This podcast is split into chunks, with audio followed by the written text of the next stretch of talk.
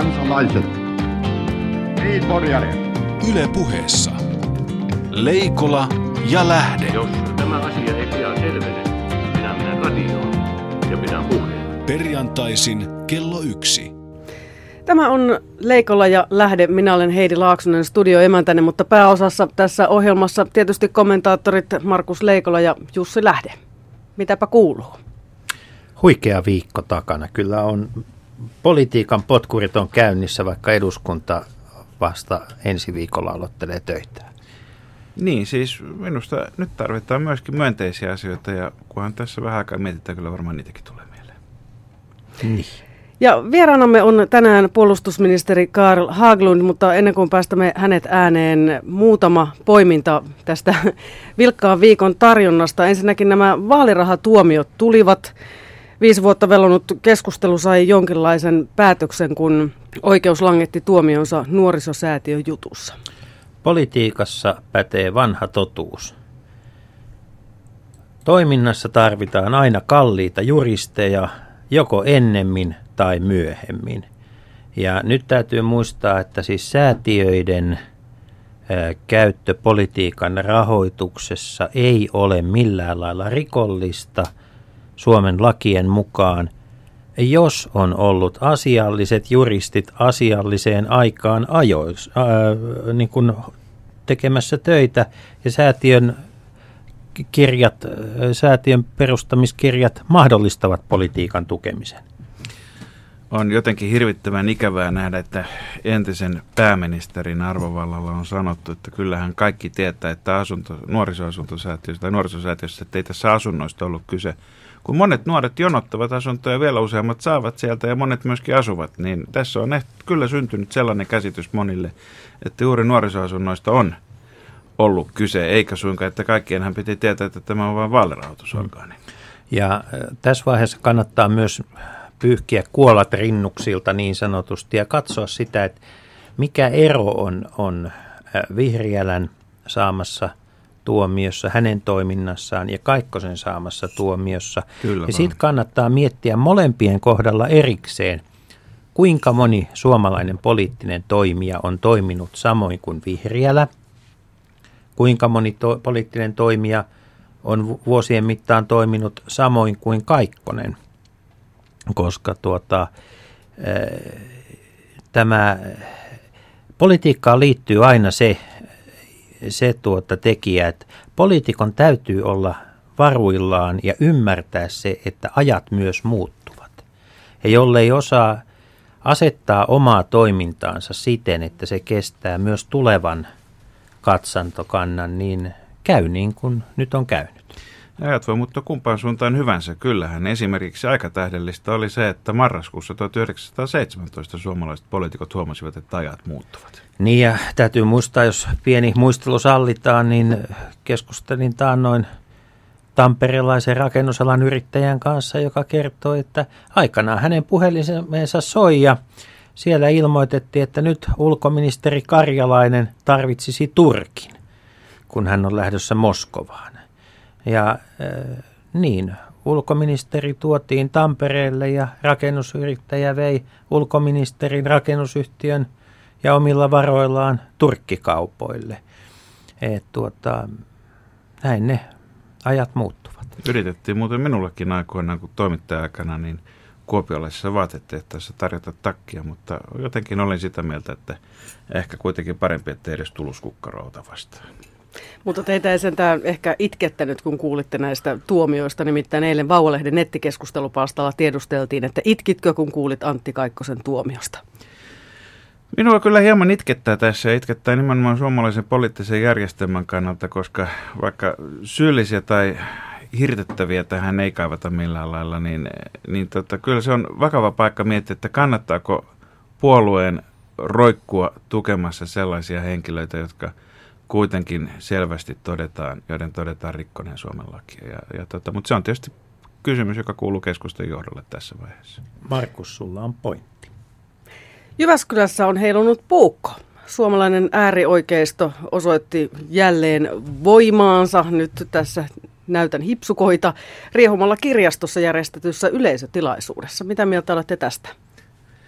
Joo, niin tota, mun mielestä hipsukat voisi ottaa pois sellaisen sanan kuin terroristi ympäriltä. Terroristi on henkilö, joka poliittisin, uskonnollisin tai muin ideologisin motiivein yrittää levittää pelkoa väkijoukon keskuuteen joko väkivallalla tai sen uhalla. Ja, ja tuota, siitä on tässä nimenomaan kyse. Ei tämä ole mikään yksittäinen incidentti. Ja siinä mielessä, kun terrorismi rantautuu Suomeen kotimaisin voimin poliittiseen tilaisuuteen, poliittisiin motiveihin, niin se on äärimmäisen vakava asia. Niin siis nyrkki tai puukko editointivälineenä, niin siitä on enää pieni askel siihen aikaan, jolloin kirjapainot paloivat ympäri Suomea.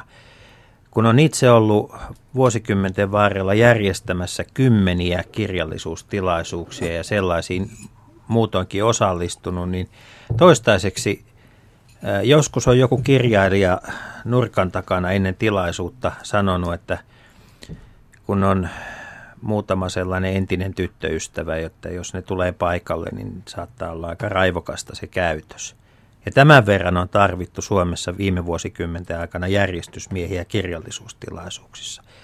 Niin tähän asiaan on nyt puututtava niin vakavasti kuin mahdollista – me... Mielestäni tämä edellyttäisi ihan sekä pääministeri että presidentin ulostuloa suoraan sanottuna, jos nyt jotain toivomuksia saa lähettää. No, saa lähettää terveisiä. Tässä lähetyksessä, Markus, me saamme lähettää terveisiä. Mm, se on ihan, ihan kyllä Terveiset tosiaan sitten vaan sinne Mäntyniemenkin suuntaan.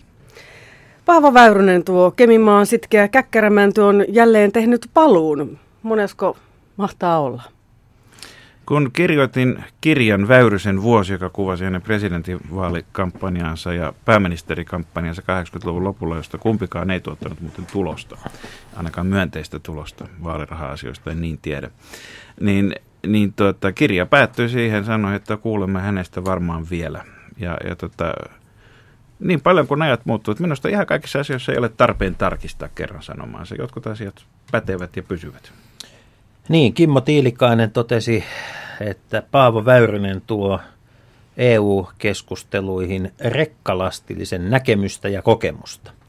Ja kyllä tuo Väyrysen rekkalasti on ehdottomasti sellainen EU-standardeihin nähden aivan liian leveä, raskas ja pitkä.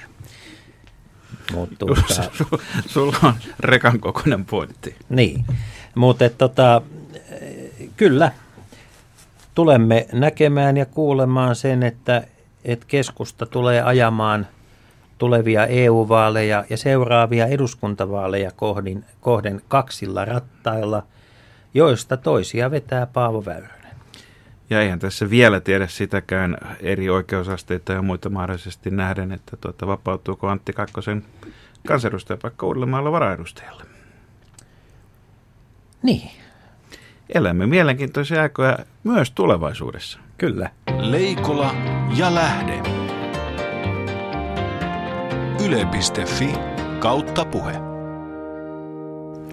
Ja sitten on aika toivottaa tervetulleeksi vieraamme. Hänkin Paavo Väyrysen ihan hyvin tuntee. Hän on Karl Kalle Christopher Haglund, puolustusministeri ja RKPn puheenjohtaja. Tervetuloa. Kiitos. Ähm, taannoin Washington Post-lehdessä ansioitunut journalisti Bob Woodward äh, kirjoitti vuoden 2009 tapahtumista ja äh, tapaamisesta, jossa äh, presidentti Obama ta- tapasi Chuck Hagelin. Hagelista leivotaan tällä hetkellä Yhdysvalloissa ministeri Haglundin kollegaa. Näin on. Ja tässä tapaamisessa Hegel kuvasi puolustuspolitiikan, ulkopolitiikan muuttumista presidentti Obamalle seuraavin sanoin. Nyt on muotoutumassa uusi maailmanjärjestys, jota emme enää hallitse. Ulkopolitiikassa täytyy kyseenalaistaa kaikki. Kaikki, mitä diplomaatit ja sotilaat teille kertovat, herra presidentti, kaikki on kyseenalaistettava. Kaikki kymmenen vuotta vanhat oletukset ovat vanhentuneet. Teidän on kyseenalaistettava roolimme, teidän on kyseenalaistettava asevoimamme, teidän täytyy kyseenalaistaa myös se, mihin käytämme asevoimiamme. Näin siis Chuck Hagel vuonna 2009. Ää, miltä tämä suomalainen puolustuspoliittinen keskustelu ministeristä kuulostaa? Olette katsoneet Euroopan parlamentin ää, suunnalta siellä käytävää keskustelua. Puhutaanko Suomessa aidasta, aidan seipäistä vai, vai tuota, puhutaanko menneistä vuosikymmenistä? No, kyllä se tosiasia varmaan on se, että tämä keskustelu perinteisesti on ollut aika jämähtänyt ja ihmiset keskustelevat ää, aika samoista asioista, mistä on keskusteltu pitkään, ei ole paljon muutosta. Ää, nyt on mielestäni tänä syksynä monia myönteisiä piirteitä, uusia aiheita, vähän tämmöistä viukkaampaa keskustelua. Ehkä myös tämän epäsuositun puolustusvoimauudistuksen vauhdittamana puolustusasiat kiinnostaa paljon. Siinä on siinä mielessä myönteisiä piirteitä, että se on tuonut paljon keskustelua perinteisesti. Suomessa hyvistä syistä ollaan oltu hyvin ylpeitä meidän puolustusvoimistamme ja niistä saavutuksista, mitä saatiin aikaiseksi toisen maailmansodan aikana. Ja sen johdosta niin, niin ollaan haluttu pitää kiinni siitä, mitä ollaan luotu, uskottavat asevoimat ihan omin toimin. Ja maailma on muuttunut ja, ja niin kuin Hegel tässä totesi, niin, niin on syytä kyllä kaikista huolimatta kyseenalaistaa asioita ja mieltää se, että asiat eivät välttämättä ole niin kuin ne aina ovat olleet. Ja, ja tämä kyllä edellyttää sitä, että Suomessakin käytäisiin yhä analyyttisempää ja syvällisempää ja monisävyisempää keskustelua turvallisuus- ja puolustuspolitiikasta. Ja uskon, että tämä resurssipula, mikä meillä nyt on puolustusvoimissa, niin osalta saattaa vaikuttaa siihen, että me saattaisiin tämän tyyppistä keskustelua tähän maahan ja itse ainakin toivon sitä. Turvallisuuspolitiikkahan on lähtökohtaisesti aina sellaista, että se ei ei voi rajoittaa yhden maan sisään, kun siinä puhutaan myöskin potentiaalisista valtioiden suhteiden muutoksista. Paitsi meillä Suomessa siis. Niin jotenkin, jotenkin se, mikä mua häiritsee tässä suomalaisessa keskustelussa vertaa kansainväliseen, on se, että tulee sellainen tuntu, kun meillä toinen maailmansota olisi päättynyt paljon vähemmän aikaa sitten kuin muualla. Onko se jo päättynyt? Niin, su- suorastaan voi, voi kysyä näin. On, on, onko Karl Haglund, niin onko meillä semmoinen edelleenkin hirvittävän vahva, syvä ajattelu siitä, että jotenkin, että, että tärkeintä on se, että on rautaa rajalla? No sanotaan näin, että kyllä mä oon kokenut tässä syksyn aikana, että tämä Kekkosen varjo on edelleen jotenkin hyvin vahvasti tämän puolustuspoliittisen keskustelun yllä tai takana ja samalla tämä kylmän sodan keskustelukulttuuri elää aika vahvasti. Mutta mä näen myös muutoksen mahdollisuuksia ja myös semmoisia vivahteita, jotka osoittaa siihen, että on halua keskustella vähän syvällisemmin ja varsinkin monisävyisemmin. Että me on Suomessa myös semmoinen perinne, että kun keskustellaan puolustuspolitiikasta, niin se on semmoista juupaseipä, syvin mustavalkoista keskustelua. Ja se johtaa siihen, että... Sellaisia sinisiä ajatuksia ei oikein mahdu siihen. Niin, eikä keltaisia, eikä, no sinikeltaisia, eikä vihreitä, eikä mitään muitakaan, että se on joko mustaa tai valkoista ja päädytään hyvin nopeasti siihen, että joko ollaan yhtä mieltä tai toista mieltä ja ei mielletä sitä, että tämä on niin moniulotteinen asia, että tässä ei välttämättä ole vain niin kahta totuutta. Ja tämä, tämä, katsotaan nyt, kun ensi viikollahan eduskunta palaa töihin ja tämä niin sanottu selonteko, hmm. jossa linjataan nykytilaa ja vähän tulevaisuuttakin, niin sen käsittely alkaa ja jää nähtäväksi, että olemmeko edelleen siinä maailmassa, jota tässä vähän ironisesti kuvattiin, tai onko edellytyksiä keskustella myös tulevaisuudesta. Ja mä väitän, että meidän on pakko, koska me olemme tilanteessa, missä sanotaan viiden vuoden päästä arviolta, niin puolustusvoimien tehtävät ja rahoitus eivät ole tasapainossa. Ja se johtaa vääjäämättä siihen, meidän pitäisi käydä semmoista analyyttisempaa keskustelua siitä, että miten tähän puututaan. Niin seuraavalla vaalikaudellahan Suomessa pitäisi tehdä päätöksiä ilmapuolustukseen ja hävittäjien korvausinvestoinneista, jotka on sitten jossain, tapahtuvat jossain 15-17 vuoden päästä. päästä. Mutta tota, kun mainitsit tässä Kekkosen varjon, niin kyllä mun mielestä se vielä suurempi varjo on tämä Lahtisen ja konekiväärin varjo. Eli, eli meillä puhutaan hyvin paljon niin kuin materiaalista, puhutaan ää, puhutaan tavallaan sellaisesta vanhakantaisesta armeijasta, jossa täysin erillään toisistaan on maavoimat, merivoimat, ilmavoimat. Jossa uhka voidaan ennakoida ja piirellä laudalla, että mistä päin ja miten se tulee ja miten se ehkä, mitä se mm. ehkä ensi viikolla tekee. Ja kun analysoidaan Suomen puolustuskykyä, puolustusvalmiutta, niin hyvin usein se on materiaalista. Mutta eikö kuitenkin, tai omasta mielestäni puolustuspolitiikan keskeisiä kivijalkoja on tämä, tämä niin kuin ajantasainen, realistinen, puolustuspoliittinen keskustelukulttuuri. Ja kun sanon realistinen, niin en puhu silloin ulkopoliittisesta realismista, vaan puolustuspoliittisesta realismista. Onko nämä, ministeri Haaglund, onko nämä puolustuspoliittiset selonteot liian raskas ja hidas tapa ohjata puolustuspolitiikkaa maailmassa, jossa asiat kuitenkin muuttuu aika nopeasti? Kieltämättä selonteko on aika raskas menettely, mutta toisaalta se on hyvä mekanismi siinä, että se tuo sen parlamentaarisen ulottuvuuden, koska muuten Suomen politiikkaa ohjaa käytännössä pitkälti meidän hallitusohjelma, joka sitten neljän vuoden aikana pitkälti määrittelee, mitä tässä maassa tapahtuu. Ja se luo myös eduskuntaan semmoisen foorumin ja ikkunan, missä näistä asioista puhutaan. Voidaan ehkä käydä tämä keskustelu uudelleen keväällä, kun se selontekokeskustelu on käyty, niin voi olla, että minulla on parempi käsitys siitä,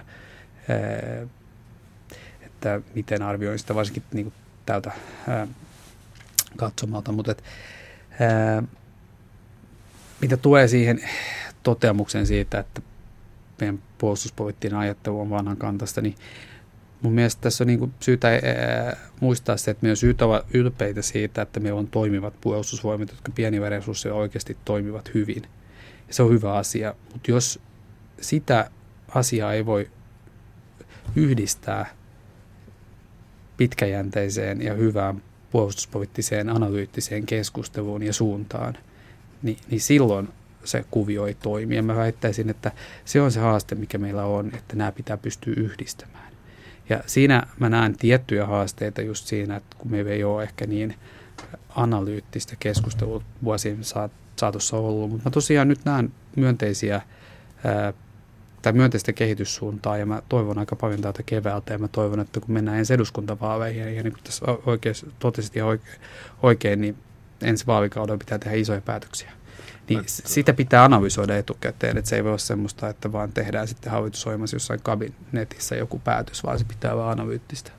Aika varoka, varovainen, ehkä vähän toiveikas, mutta tota, melkein kuulostaa ja välillä tuntuukin siltä, että meidän moderni kansainvälinen upseeristomme on ehkä – huomattavasti edellä sitten tätä poliitikkoja, jotka luulevat äänestäjien olevan vieläkin konservatiivisempia siinä, mitä tulee siihen, että millä avaruudella ajatellaan.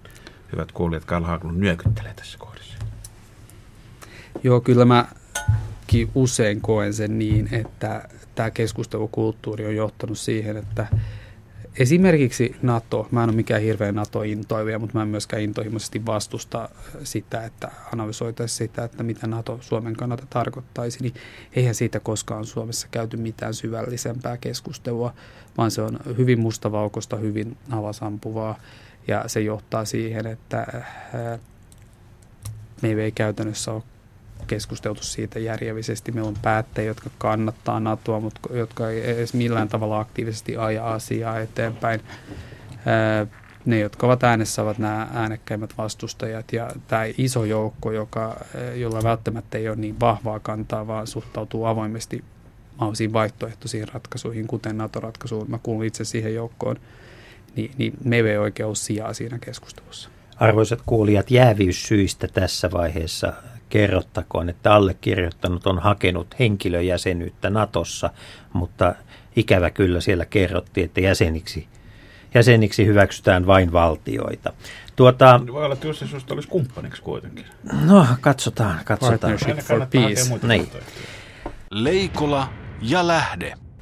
Tuota, keskustelukulttuurissamme on myös toinen asia ja se liittyy tähän yleisen maanpuolustuksen arvostukseen ja hyväksyttävyyteen. Ja ma- suomalaisten maanpuolustustahtoa tutkitaan erittäin tarkasti. Ja näissä tutkimuksissa näkyy nyt selkeä muutos. Ää, miehet ja maaseudulla asuva väestö ovat hyvin maanpuolustushenkisiä, mutta sitten ennen kaikkea nuoremmat naiset kaupungeissa, niin siellä nykyisen kaltaisen yleisen asevelvollisuuden arvostus on, voisiko sanoa, jopa romahtamassa. Miten puolustusvoimat, puolustusministeriö voivat paremmin jatkossa puhutella niitä kansanryhmiä, jotka eivät ehkä itse kurota kohti sitä puolustushallinnon tuottamaa tietoa ja e, onks, nähdäänkö me ennen pitkää sellainen Suomi, jossa hyvin amerikkalaiseen malliin nähdään televisiomainoksia, jossa setä Samuli muistuttaa olemassaolostaan ja merkityksestään?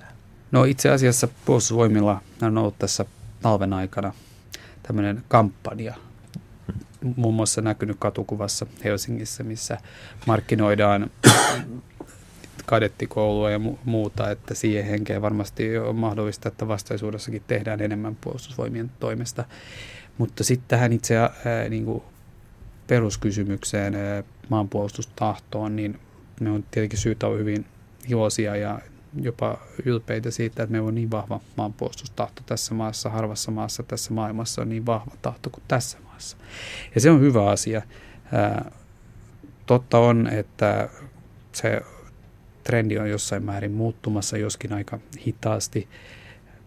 Mä uskon itse, että ainoa kustannustehokas tapa Suomessa ylläpitää uskottavaa maanpuolustusta on yleinen asevelvollisuus, koska ammattiarmeija on niin kallis ja se olisi niin määrällisesti pieni, että me päädyttäisiin tämmöiseen Ruotsin ratkaisuun, joka muuten on herättänyt erittäin paljon kiinnostavaa keskustelua Ruotsissa viimeisen kuukauden aikana. Se keskustelu on tosi kuumaa verrattuna Suomen keskusteluun. Ja, mutta se on sitten toinen juttu. Mutta Tosiasiassa joka... meidän yleinen asevelvollisuutemmehän ei ole enää sama, mikä se oli silloin, kun minä ja Jussi käytiin Se on hyvin kaukana se on, siitä. Se on tota, iso filosofinen muutos, että enää ei lähdetä siitä, että jokaisen pitää käydä ja vaatii erityisiä ponnisteluja päästä olemaan käymättä, vaan päinvastoin nyt otetaan halulliset ja kelvolliset. No 70 prosenttia suunnilleen edelleen, mikä nyt on suht suuri määrä, mutta pääsyy tähän, että se on laskenut, on kyllä huolestuttava yhteiskunnallinen trendi, jossa huumeongelmat, mielenterveysongelmat ovat ne kasvavat syyt, minkä takia nuoria vapautetaan.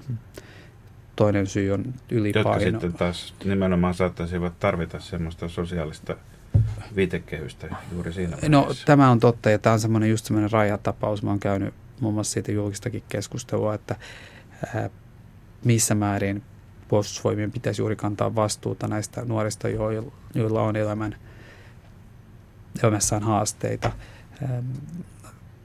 Yhä, niin, niin. niin siis ongelmana on se, että jos jollain nuorella on esimerkiksi mielenterveys- tai huumeongelmia, niin se, että pannaan nimen ase käteen, niin se ei, se ei kuulosta joka suhteessa. Niin, että se ei ole ihan välttämättä ihan viisasta, että jos nuori ei voi hyvin, niin se ase kädessä ei välttämättä ole se järkevin ratkaisu, mutta näistä nuorista pitää pitää huolta ja mä kannan suurta huolta siitä, että tämä ryhmä kasvaa, koska se ei ole vain puolustusvoimien ongelma, vaan se on koko yhteiskunnan ongelma, koska näiden nuorten haasteet, niin ne luottuu paljon pidemmälle kuin vain puolustusvoimiin.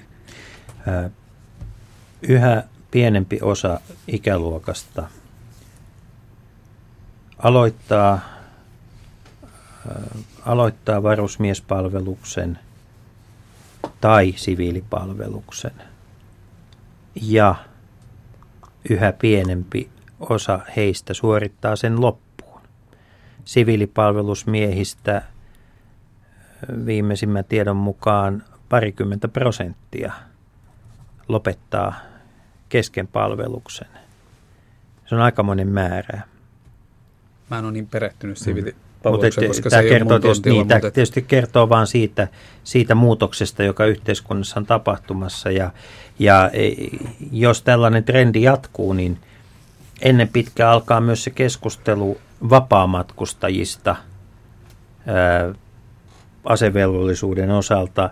Ja alkaa myös sitten se keskustelu, että mitä sitten mahdollisesti kriisin tullessa, miten nämä henkilöt, jotka eivät varusmiespalvelustaan suorita, niin miten he osallistuvat.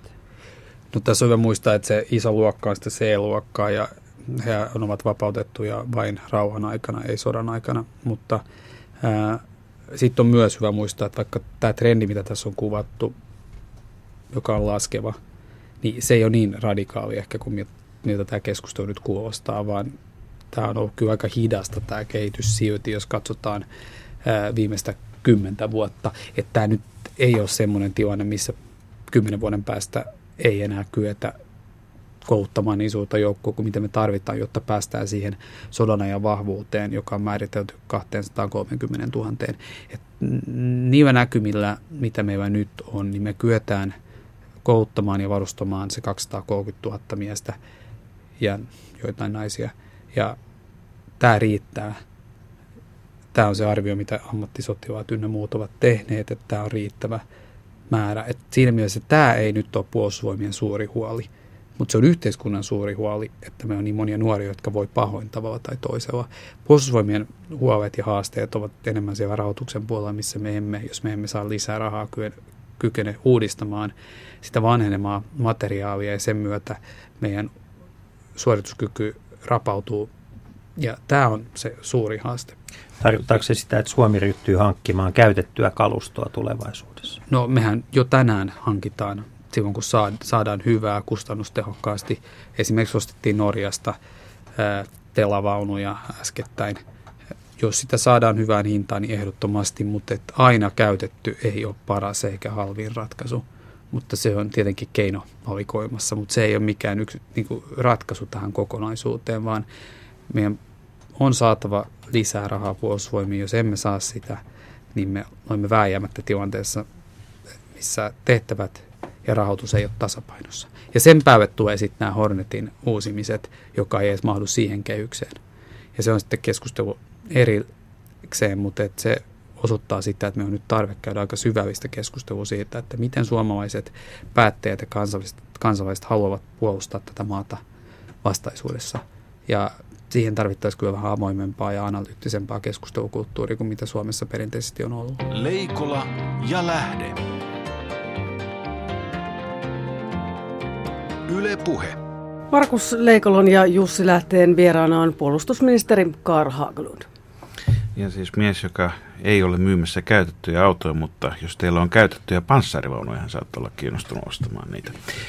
Tota, kun tuossa puhuttiin hetki sitten tästä sodan aikaisesta vahvuudesta, niin eikö tämä nykyaika ole entistä enemmän semmoista, että kriisit ovat jotakin sodan ja rauhan välissä hyvin määrittelemättömiä. Ja lähialueillakin on nähty esimerkiksi Virossa kyberhyökkäyksiä ja myöskin suomalaisia instituutioita kohtaan näitä tulee, tulee jatkuvasti. Kun puhuit siitä, että varustetaan armeijan, oikeastaan kysymys kuuluu, että minkä näköisillä iPadeilla heidät meinataan sitten varustaa? No, tämä on ihan totta, että nämä haasteet puuttuvat. Ne todennäköisimmät uhat, jotka kohdistuu Suomeen, ovat ympäristöuhat, terrorismi, kyberhyökkäykset ja vastaavat. Ja näihinkin varaudutaan perinteisten uhkien ohjelma ja kyber on tärkeä kokonaisuus. Hallitus hyväksyi viime viikolla tämän meidän kyberstrategian, jonka pohjalta tehdään hyvä toimenpidesuunnitelma ja sen implementointi. Puolustusvoimatkin lisää resursseja kyberiin koko ajan. Ja ensimmäiset verkkosotaharjoitukset, eikö niin on pidetty? Niitä on pidetty jo ja me on, ollaan kokoamassa meidän kyberosaamista tähän, tällä viikolla. Onko, onko meillä hyvä kyberpuolustuskyky tällä no, hetkellä? sanotaan, että jos verrataan meidän resursseja ja meidän suorituskykyä, niin erittäin hyvä. Vähän yrittää nostaa niitä resursseja, puolustusvoimien resurssipula on aika huutava, mutta tästä huolimatta kykenemme kyllä osoittamaan sinne lisää resursseja. Me on hyvin osaavia ihmisiä, me on teknisesti hyvin koulutettuja nuoria tässä maassa, jotka jotta voidaan rekrytoida puolustusvoimiin. Joten tilanne on ihan kohtuullinen, mutta sitä kyllä parannetaan. Tullaanko esimerkiksi silloin keskustelu käymään jatkossa sen välillä, että 40 vai 60 Hornetin korvaavaa konetta vai tuhat Mikko Hyppöstä lisää Intin leipiin? No onneksi ne ei ole vastakkaisia asioita. Ja sitten on hyvä muistaa myös se, että kyberpuolustus ja kyberin parautuminen ei ole vain puolustusvoimien asia, vaan todennäköisempi kyberhyökkäyksen kohde on varmasti yleisradio kuin puolustusvoimien johtamisjärjestelmäkeskus. Pointti siis se, että kaikkien tärkeiden toimijoiden, kuten yleisradion tai sähköyhtiöiden tai sairaaloiden tai muiden pitää myös kyetä varautumaan kyberhyökkäyksiin. Ja sen takia tämä on koko yhteiskunnan asia. Se strategia perustuu siihen, että yritysmaailma, kaikki viranomaiset, siviiliyhteiskunta, yliopistot, puolustusvoimat, poliisi, muut yhdessä varautuvat ja kaikki omalta osaltaan yrittää nyt tämän strategian ja sen toimenpanon myötä nostaa sitä omaa kyberosaamista ja varautumista. Et puolustusvoimat ei voi puolustaa yleisradioa kyberhyökkäykseltä, vaan yleisradion pitää itse kyetä siihen, se on se lähtökohta. Tämä vaatii tietysti myös aivan uudenlaista ministeriöiden ja toimijoiden välistä yhteistyötä. Mm. Suomi tekee, Suomi tekee hyvää yhteistyötä Tallinnassa sijaitsevan Naton ylläpitämän kybertutkimuskeskuksen kanssa. Onko tässä nyt niin, että Suomi on niin kuin vaivihkaa liittymässä kybernatoon? Onko Angry Birdsit kohta niin kuin aseistettu? Hornettien sijaan Angry Birds. Niin. Mielenkiintoinen koalition, ajatus. koko koal, niin, koalition, koalition puolustamiseen. Sanotaan näin, että myös kyberin saralla niin tämä kansainvälinen yhteistyö on aivan välttämätöntä, jotta me voidaan oppia ja kehittää niin, että kykenemme vastaamaan kyberuhkiin myös puolustusvoimissa ja kaikessa Suomen puolustusvoimien kehittämisessä lähes NATO on keskeinen kumppani. Sieltä opitaan heidän kanssa, harjoitellaan ja koulutetaan. Tämä on ollut itse asiassa realiteettia jo 90-luvusta asti maavoimissa, ilmavoimissa, merivoimissa ja nyt myös kyberin saralla. Puolustusvoimat on jo monta vuotta tehnyt kyberyhteistyötä NATO-maiden ja NATOn kanssa, ja se on ihan luonnollista. Me tehdään myös pohjoismaista yhteistyötä ja EU-yhteistyötä, niin kuin muussakin puolustustoiminnassa, ja tämä on ihan luonnollinen osa tätä nykymaailmaa. Mutta siitä sinä päivänä, kun luodaan se erillinen kyber-NATO, niin pitää sitten harkita, jos me halutaan liittyä siihen. Kun puhuit tuossa, että nuoria rekrytoidaan myöskin, niin meillähän on itse asiassa juuri näissä nuorissa, jotka usein näyttäytyvät pahimmin syrjäytyneillä, jotka vain pelailevat yökausia siellä, niin monet heistähän saattavat olla merkittäviä näissä kansainvälisissä verkkopeli tota, World of Warcraftissa ja muissa, niin tota, saattavat johtaa satojen tai tuhansien ihmisten klaaneja hyökkäyksiä muihin. Meillähän on valtava piilevä sotantaidon johtamisreservi tässä porukassa. Kyllä mä epäilen, että ne on aikamoisia honkajokia siellä, mutta tuota... Ää... Mut saadaan, mutta, mutta saadaanko tätä porukkaa niin kuin valjastettua myöskin sitten Intin käyttöön? No sanotaan, että tästä on kyllä keskusteltu jonkun verran, että pitäisikö esimerkiksi olla erillinen joukko-osasto, joka kouluttaisi tämän tyyppisiä varusmiehiä ja sinne voisi mahdollisesti jopa ottaa sellaisia nuoria, jotka ovat fyysisesti esimerkiksi huonokuntoisia eivät kykenisi muuten puolustusvoimien varusmieskoulutukseen osallistumaan. Joilla on tarkempi hiirisormi kuin muulla ikäluokalla. Niin, sanotaan näin, että sitä ei pidä poissulkea ajatuksena. Se, se ei niin kuin, tapahdu tänä päivänä, vaan se meidän kyberosaaminen on kyllä palkatun, palkatun henkilöstön varassa.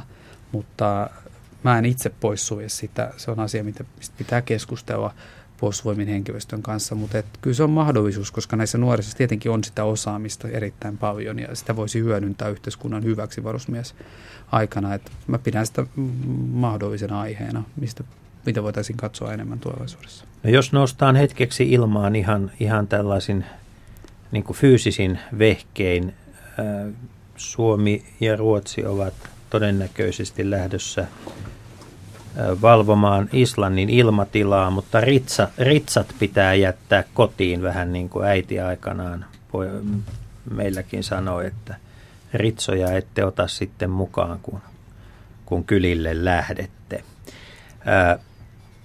Onko tässä mahdollista, että jossain vaiheessa Suomi ja Ruotsi tekisivät yhteisiä hankintoja? Onko esimerkiksi tämä seuraava hävittäjä kierros sellainen, että siellä on mahdollista nähdä sellaisten puolustusliittojen paluu. Täytyy muistaa, että Suomi ja Ruotsihan ovat historian saatossa muodostaneet paitsi puolustus, niin myös hyökkäysliittoja ja aika kaukanakin kotikonnuilta on käyty.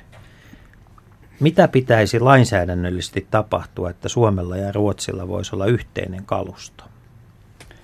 No, mä lähtisin enemmän nyt siitä poliittisesta päästä, että se, että me olisi yhteinen kalusto, joka jos puhutaan yhteisistä suorituskyvyistä, jotka ovat keskeisiä maanpuolustuksen kannalta, niin, niin se vaatii kyllä suurta poliittista tahtotilaa. Ja se olisi puolustuspolitiikan doktriinin muutos, joten se on erittäin iso asia. Ja sitä syvenevää ja tiivimpää yhteistyötä, mitä tänä päivänä tehdään Pohjoismaissa tai Pohjoismaiden kesken ja Ruotsinkin kanssa, niin, niin sitä ei pidä sekoittaa tähän. Me tehdään yhteisiä hankintoja tänä päivänä, mutta se on siis sitä, että me ostetaan yhdessä, jotta saadaan suurempia volyymeja ja parempia hintoja, mutta se ei tarkoita sitä, että me omistetaan yhdessä sitä materiaalia. Joissain erikoiskaustoissa ja muissa, niin meillä on jo tänä päivänä jonkin verran yhteistä omistusta ja se saattaa sitä saattaa tulla enemmän, mutta ei näihin keskeisiin suorituskykyihin, kuten hävittäjiin. Ruotsia nyt tekee hävittäjäkaupat Jassin kanssa ja päivittää omat hävittäjänsä. Se ohjaama alkaa nytten lähivuosina ja päättyneen suunnilleen siinä vaiheessa, kun me teemme omat päätökset, joten niitä ehdottomasti ei ole tekemässä yhdessä. Suomi päättää sitten omalta osaltaan ihan itse, että miten me hoidetaan tämä Hornettien uusiminen. Siitä pitää päättää ihan viho viimeistään tämän vuosikymmenen lopulla ja siinä tapauksessa sitten kymmenen vuoden päästä suunnilleen me on ne uudet hävittäjät käytössä, koska siinä on melkein kymmenen vuotta siitä, kun tehdään päätös siitä ää, hankinnan aloittamisesta siihen päivään, kun ne on käytössä puolustusvoimilla. Se on pitkä prosessi. Ymmärretään, ymmärretäänkö Suomessa, mä palaan tavallaan tähän, mihin alusta lähdettiin, siihen, että tämä, tota, että kansainvälinen yhteistyö, jota siis on pohjimmiltaan harjoitettu 56 Suotsin rauhan, YK rauhaturvajoukoista lähtien, että se on tämmöiselle liittoutumattomalle pienelle maalle, niin sen sotilaille ja ammattisotilaille se on ainoa oikeastaan sauma päästä näkemään, miten sotaa käydään, minkä näköisissä oloissa, miten muiden maiden upseerit toimivat, ja siksi se on välttämätöntä. Nyt välillä tuntuu, että rauhanturvaamistakin ollaan ajamassa alaspäin kaiken muun kansainvälisen yhteistyön puolustus, kalustohankinnoistakin, jotka nyt on niin kuin ehkä minimaalisimman asteen yhteistyötä, on vaikea saada keskustelua aikaiseksi. Onko tämä jotenkin hankala keskustelu Suomessa nähdä tämä? No, jossain määrin sanotaan, mutta siihen syystyy myös päättäjät.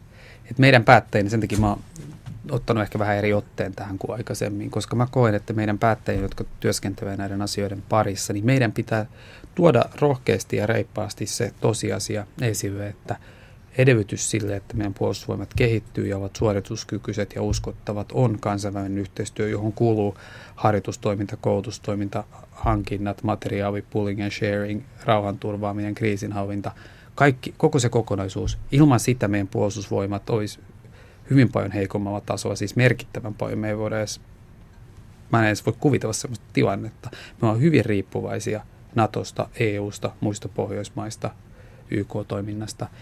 Eh, mutta keskustelu on myönnettävä Suomessa, niin, niin lähtee hyvin paljon siitä, että Suomi on vähän erillinen saareke ja niinhän se maailma ei oikeasti mene.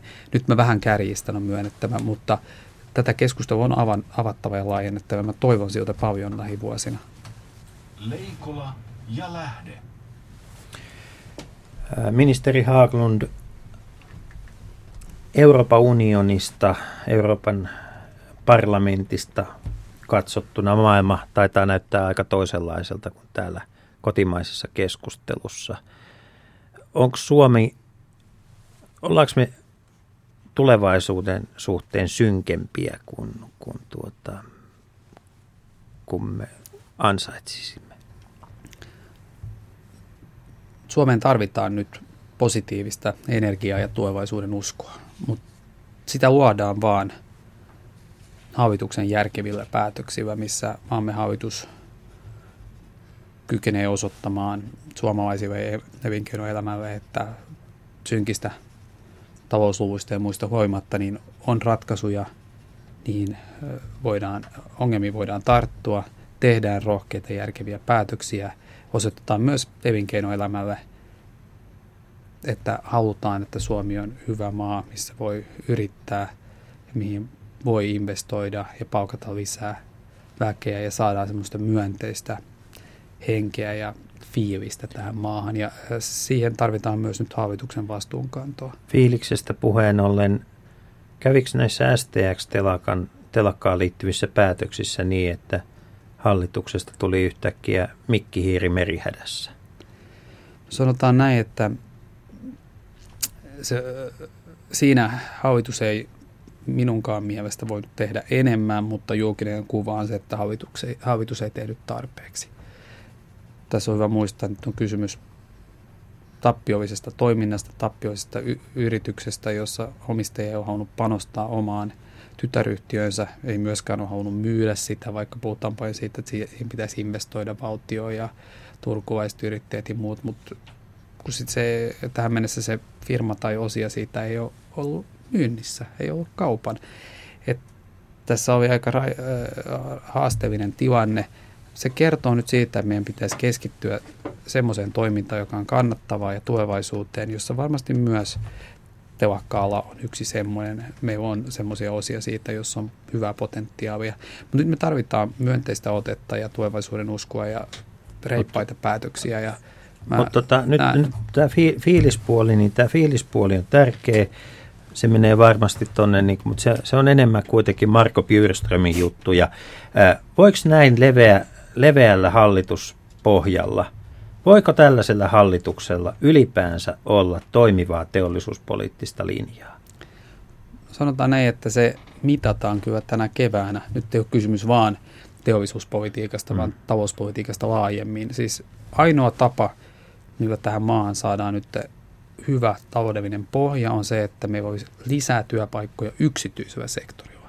Julkinen sektori on pahasti alijäämäinen – me tarvitaan nostaa työllisyysastetta, pidentää työuria ja se kokonaisuus ei toimi ilman sitä, että yksityinen sektori investoi ja palkkaa uusia ihmisiä. Ja silloin meidän pitää katsoa, että millä tavalla me saadaan yksityiseen sektoriin yrityselämään kasvua. Ja se vaatii teollisuuspolitiikkaa, mutta meillä on myös muitakin yksityisen sektorin toimijoita kuin vain perinteinen teollisuus.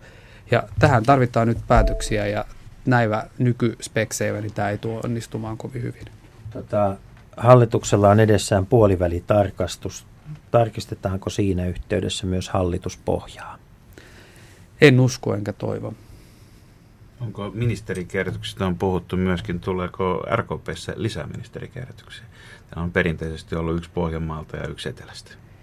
Ne on kyllä, mä oon vähän jäävi, mutta ne on kyllä niin hyvät ministerit tällä hetkellä, että ei ole kyllä kierrättämisen tarvetta. Anna-Maja Henriksson, joka siis on meidän toinen ministeri, niin hän tekee upeata työtä ja ehdottomasti jatkaa hallituksessa ja toinen ministeri on juuri kierrätetty ja on tämän hallituksen ainoa tähän mennessä kierrätetty ministeri. Hyvä, johdatte hallituksen kierrätystilastoja tällä hetkellä, hmm. kauden kärkituloksen. Tuota, puhutaan hetki RKPstä, niin kun RKP päästiin tässä näin, puolue, joka on aina hallituksessa.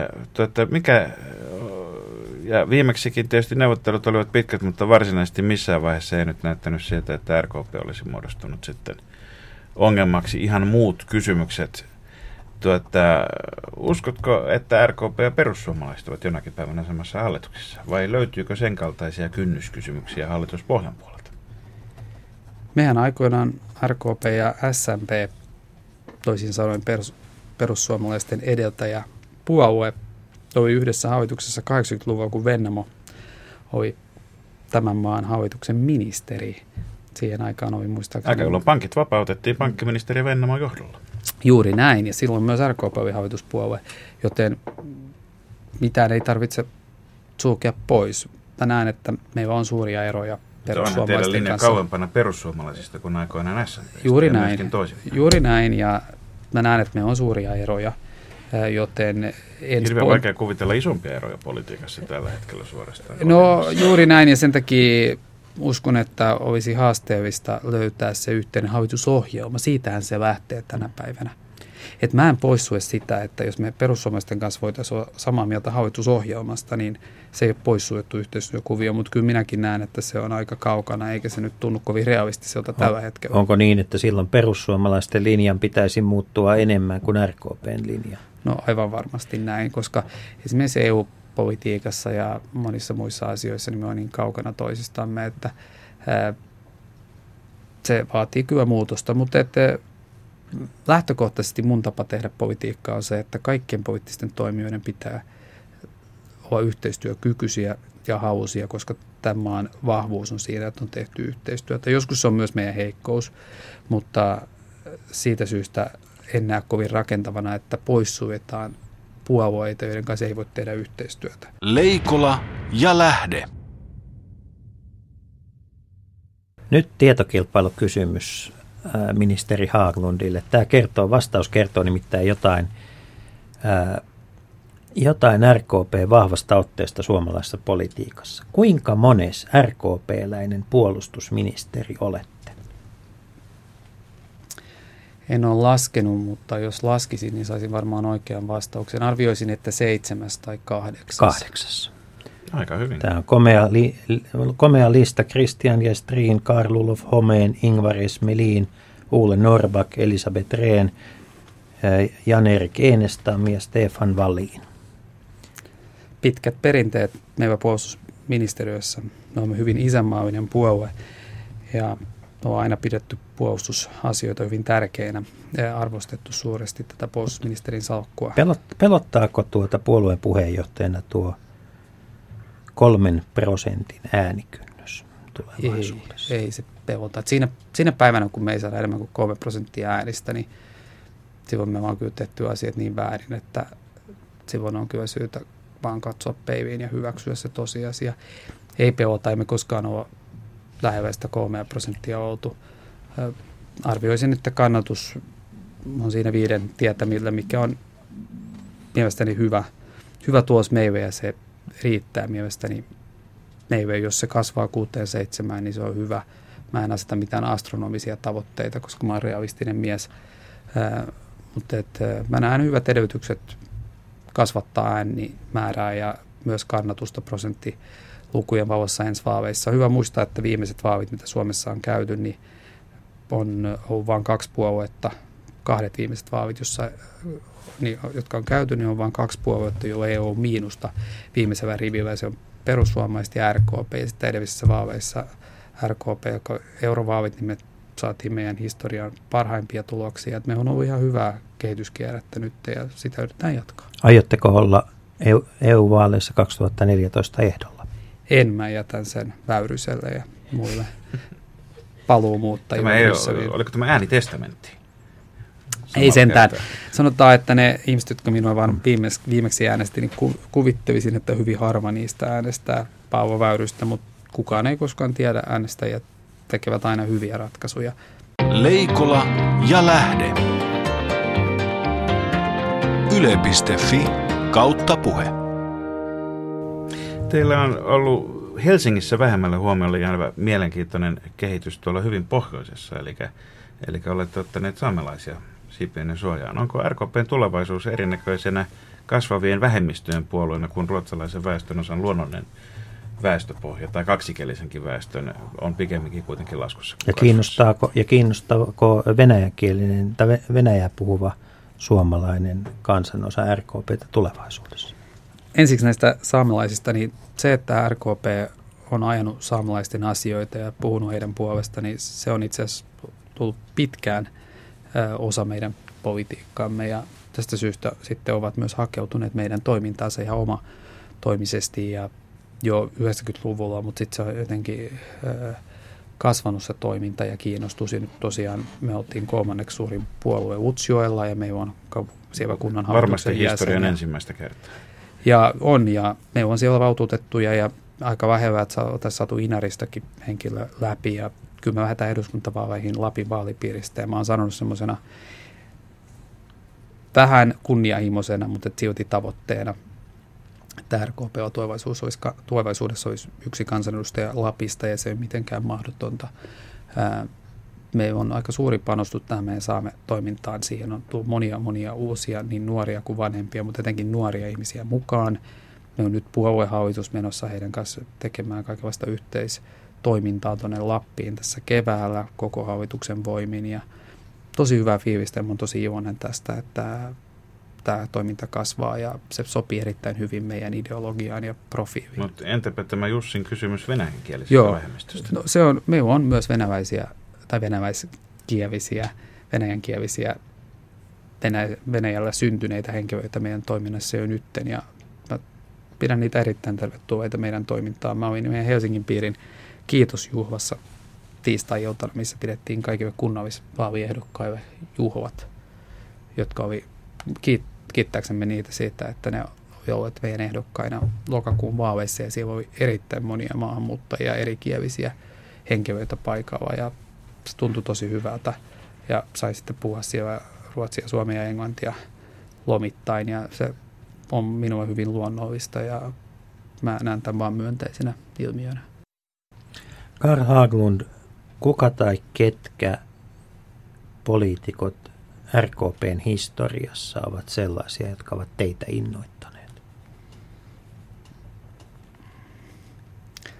Mä arvostan Ulle Norbakkia erittäin paljon, koska hän on niin realistinen ihminen. Hän on aina ollut se, joka on kertonut avoimesti äänestäjille myös vaikeita asioita. Esimerkiksi vuoden 1995 eduskuntavaalien alkoi PJ-tentit, puheenjohtajatentit telkkarissa ja kysyttiin kaikilta puolueen puheenjohtajilta, että tullaanko, joutuuko ensihallitus leikkaamaan lapsivisistä ja vastaavista ja piti näyttää joko vihreätä tai punaista lappua. Kaikki muut puolueiden puheenjohtajat näytti punaista lappua, paitsi Norbak, joka näytti vihreitä ja sai siitä hirveästi öö, kielteistä palautetta tosiasia oli se, että ensimmäinen asia, mitä hallitus teki, oli leikkasi kaikkia sosiaalietuuksia. Ja se kaikki sen tiesi. Hän oli aina, joka uskalsi sen sanoa.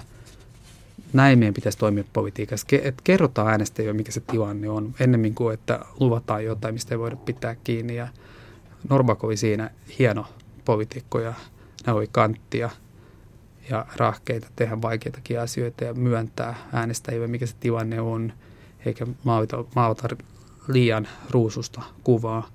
Sitten mä arvostan myös Elisabeth treeniä erittäin paljon siitä, että hänkin on tehnyt rohkeita asioita ja uskaltanut tehdä asioita vähän eri tavalla. Joten näitä kahta mä ehkä,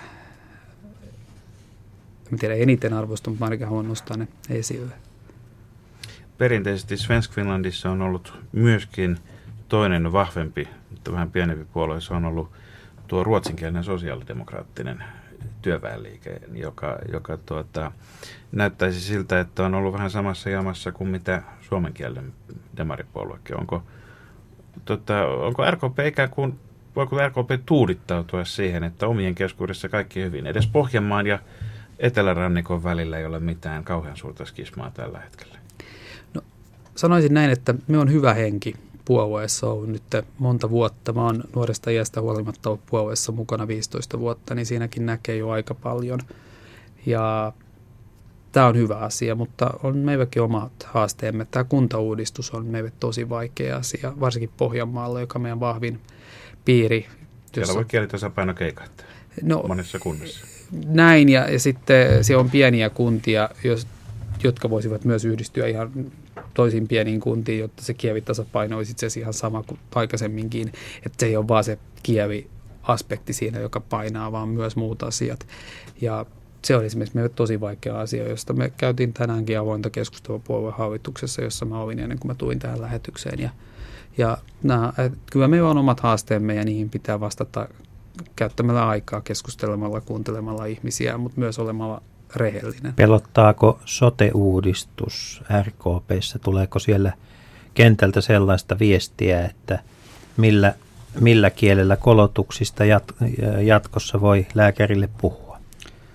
No sanotaan näin, että sote-uudistuksessa ehkä e, suurin haaste on se, että ihmiset ei oikein ymmärrä, mitä hallitus haluaa.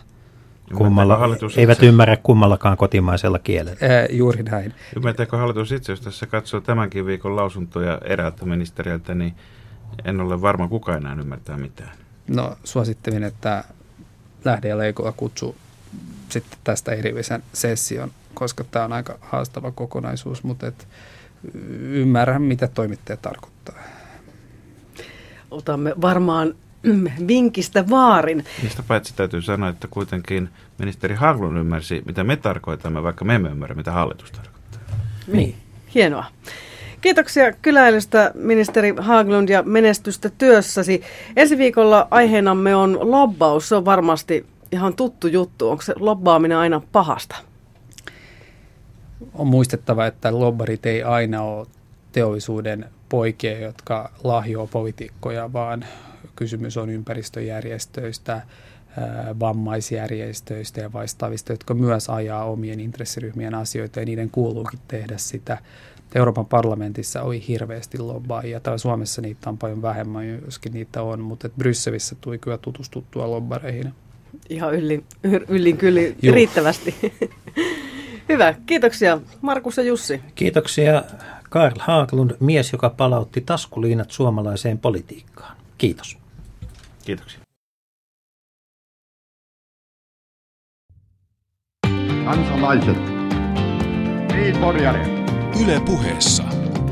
Leikola ja Lähde. Jos tämä asia ei pian selvene, Ohjelma antaa vieraalle tunnin Perjantaisin aikaa kello kertoa yksi. ajatuksistaan, näkemyksistään, kokemuksistaan ja elämyksistään. Ja tämä on aivan harvinaislaatuisen upea mahdollisuus.